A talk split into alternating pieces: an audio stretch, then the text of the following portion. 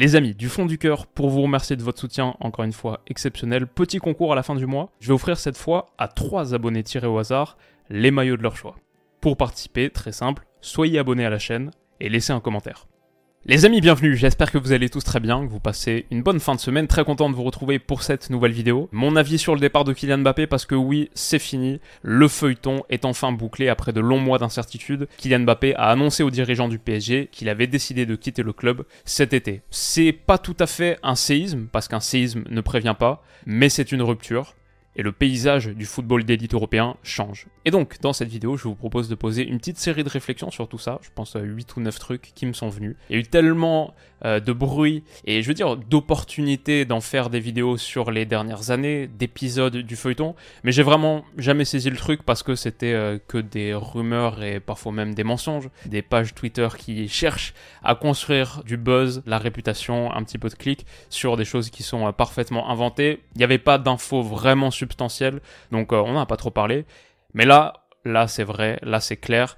Et là, c'est sûr. Ce qui est pas sûr encore, c'est la signature au Real Madrid, parce que c'est ça, c'est pas officialisé. Il y a un accord apparemment, selon Fabrizio Romano qui en parle dans cette petite vidéo, apparemment un accord oral pas des termes de contrat financièrement, c'est pas 100% bouclé. Le salaire que le Real Madrid propose à Kylian Mbappé est bien inférieur à la proposition faite à l'été 2022, ça c'est un fait notable, aussi inférieur à ce que le français touche au PSG. Mbappé y chiffrait à 1,4 million par semaine, c'est 3-4 fois plus que le deuxième joueur le mieux payé de l'effectif, Ousmane Dembélé. Ça fait une sacrée économie de salaire pour le PSG. Kylian Mbappé pourrait aussi reverser au PSG une partie de sa prime à la signature au Real Madrid pour faire comme s'il y avait un transfert. Perso, j'y crois pas trop. Ce qu'on peut ajouter toutefois, c'est que Aurélien Chouameni lui a sorti l'emoji popcorn. C'est pas encore fait Mbappé au Real Madrid, mais c'est qu'une question d'heure sans doute. Donc, on peut commencer à poser un petit bilan sur son passage au Paris Saint-Germain en 7 ans. Est-ce que Mbappé à Paris c'est une réussite?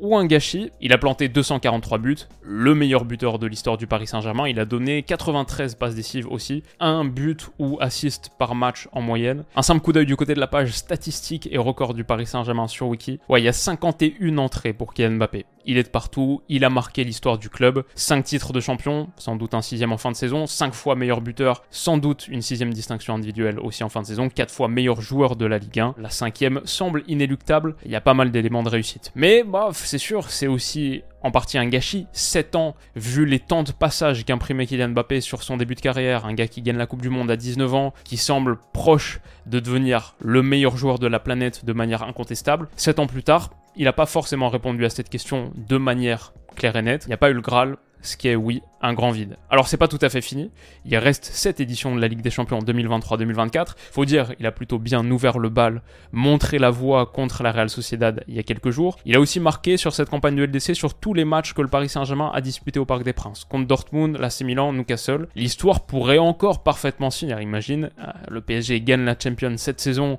portée par Kylian, ok, là ça se finit parfaitement, là il n'y a plus de question de gâchis. Mais en attendant, si ça, ça se concrétise pas et qu'il n'y a pas la première Ligue des Champions de l'histoire du Paris Saint-Germain gagner avec Kylian Mbappé, ça va être difficile pour lui d'être à l'avenir le joueur le plus légendaire de l'histoire du club. Il y aura encore cette case à combler et on peut imaginer par exemple que si dans 10 ans Paris a gagné on leur souhaite deux Ligues des Champions. Peut-être que l'image principale de Mbappé à Paris, ce sera euh, un truc comme son face-à-face raté contre Neuer en 2020, si on est euh, parmi les plus euh, cyniques et négatifs, mais c'est sûr qu'il n'aura pas autant marqué l'histoire du club que d'autres, que d'autres gars qui viendront après, même en étant le meilleur buteur. Donc ouais, c'est cette petite sensation de gâchis dans l'histoire Mbappé à Paris. Le choix de l'homme, ça c'est mon quatrième point, parce que oui, il y a la question sportive, les Ligues des Champions, les Ballons d'Or, c'est des distinctions qui sont plus faciles à gagner au Real Madrid qu'au Paris Saint-Germain. En revanche, le choix de l'homme, et c'est peut-être ça qui a fait la différence à la fin, une carrière, c'est aussi une vie. Ça fait 7 ans passés dans le même club, toute sa vie professionnelle passée dans le même championnat. Je comprends l'attrait de l'étranger et l'attrait d'un nouveau défi. Voilà, ce gars-là, finalement, ça fait un moment qu'il est plus qu'une figure nationale. C'est une image globale qui apparaît dans les magazines du monde entier, un petit peu de partout, qui donne des interviews en anglais. Now uh, we have another game to play uh, before we have three or four games with the league. So we are happy now, but uh, the job is not done. Sans doute que c'est pas surprenant que ce gars-là reste pas toute sa vie ou toute sa carrière en tout cas en France. Donc voilà, il y a le choix de l'homme, il y a aussi le choix du Real Madrid, les deux sont d'ailleurs pas forcément à dissocier quand on sait à quel point c'est un club qui compte pour lui, les posters dans sa chambre d'enfant, etc. Très très subjectivement, j'ai aucun problème avec le Real, objectivement le plus grand club de l'histoire du football, le plus grand club du monde, le meilleur club dans lequel tu dois aller pour gagner des Champions et des Ballons d'Or, ça c'est clair. Très très subjectivement, il y a une petite déception, pas par rapport au Real, juste parce que la Liga, ça m'intéresse un petit peu moins que la première ligue. J'aurais bien aimé voir un Kylian Mbappé qui doit se battre journée après journée, semaine après semaine en championnat pour remporter le titre. C'est pas tout à fait la même liga que celle qu'on avait dans les années 2010. Peut-être qu'elle peut ressurgir, mais un championnat concurrent qui s'élève par rapport à la domination de la PL, et ça pour le coup ce serait pas pour me déplaire. Mais en attendant, je pense que ça m'aurait plus fait kiffer en PL. Pourtant j'avais du mal à l'imaginer à Liverpool, encore moins avec le départ de Jurgen Klopp, encore moins à Arsenal où ça me semble pas du tout collé à la vision de Mikel Arteta et je pense euh, financièrement même ça aurait été compliqué même pour un club comme Arsenal. Dans l'ensemble, il n'y a pas un vrai regret mais c'est vrai que ces rencontres de championnat en PL, il y a quasiment la moitié des matchs qui sont euh, vraiment regardables, sur lesquels j'ai envie de me brancher. En tout cas, la moitié des matchs, au moins de gros clubs. Alors que demain, je suis pas certain d'allumer la télé pour un Real Madrid Celta Vigo du vendredi soir. Ça, c'est très subjectif, c'est très personnel. Il y a d'autres qui adorent la Liga. Et c'est vrai aussi qu'il y a aucun match qui ressemble vraiment au Classico. C'est vrai que l'Atlético Madrid en ce moment, c'est très intéressant. Il y a de petites histoires qui se développent. On a fait cette vidéo sur Girona, etc. De manière très égoïste, j'aurais préféré en PL. Bon, maintenant je dis que je me brancherai pas sur tous les matchs du Real Madrid.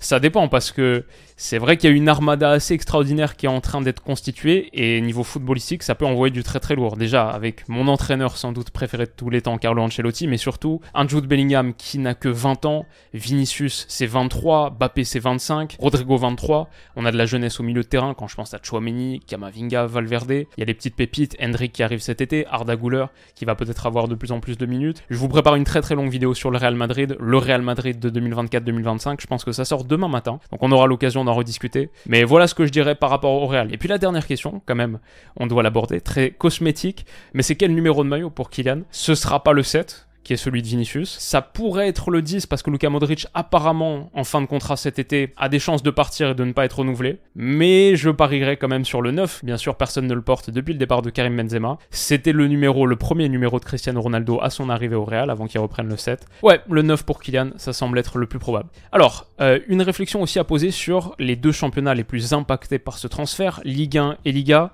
Pour la Ligue 1, l'idée claire, le meilleur joueur français n'évolue plus en France. Qui sera le visage de notre championnat? Quand je vois il y a un an et demi les articles qui étaient publiés sur le site officiel de la Ligue 1 sur les Coupes du Monde à venir de Messi, Neymar, Kylian Mbappé, Ligue 1, galaxie de stars. Voilà, dans 4 mois, il n'y a plus aucun des trois. Alors qui pourrait reprendre ce flambeau quand je regarde les joueurs les plus valuables de Ligue 1 sur Transfermarkt? Kylian Mbappé tout en haut avec 180, derrière on tombe sur un Randall Colomwani à 70, Hakimi à 65, peut-être Warren Zaire Emery un jour d'ici quelques années. Je pense que demain, avec le départ de Kylian Mbappé, demain le visage un peu légéré, la figure de proue du championnat, en vrai ça devient Ousmane Dembélé.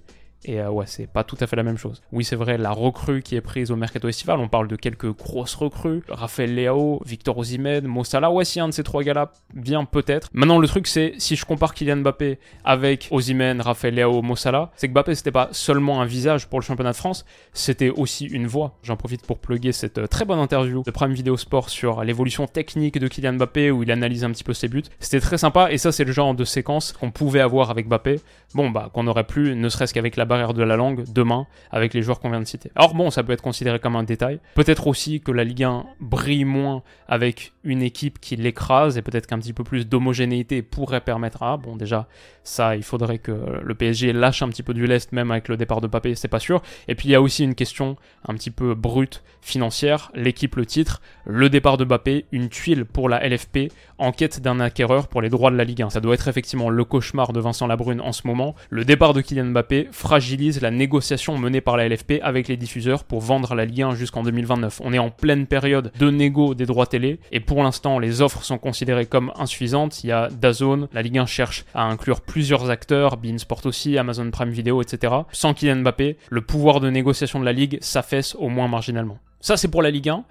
Côté Liga, maintenant, on a commencé déjà un petit peu à en parler, ça ressemble un peu à la vengeance de Javier Tebas. Quelques années après avoir perdu Neymar, Messi, Sergio Ramos, entre autres, exfiltré de la Liga à la Liga 1. Bon, c'est un énorme coup qui est réalisé par le championnat espagnol, un an aussi après avoir pris Jude Bellingham. Peut-être que le destin de la Liga vient de basculer avec ce transfert. En revanche, je me pose la question de la situation du Barça. On verra, club qui nous a habitués à renaître de ses cendres, mais en ce moment financièrement, comme c'est assez compliqué, est-ce qu'on se dirige vers un monde où euh, le Classico a rarement semblé aussi déséquilibré? Bon, c'est ce qu'on verra sur les prochaines saisons, mais c'est une question à garder en tête. Alors voilà, la perte de Kylian Mbappé, c'est quelque chose de majeur. 50 buts slash assists par saison en moyenne, ça va être euh, difficile à remplacer et au moins statistiquement sur le volume offensif, c'est clair que ça fait mal. Est-ce que ça pourrait être toutefois une opportunité pour construire quelque chose de collectivement plus cohérent? C'est une question qui m'intéresse, je suis pas du tout certain de la réponse, mais c'est vrai que ce PSG qui cherche de plus en plus à presser ou à construire quelque chose d'un petit peu plus moderne, est-ce que le départ de Mbappé, ça peut être la possibilité de faire quelque chose de collectivement plus fort? Ça pourrait conduire à un climat un petit peu plus serein,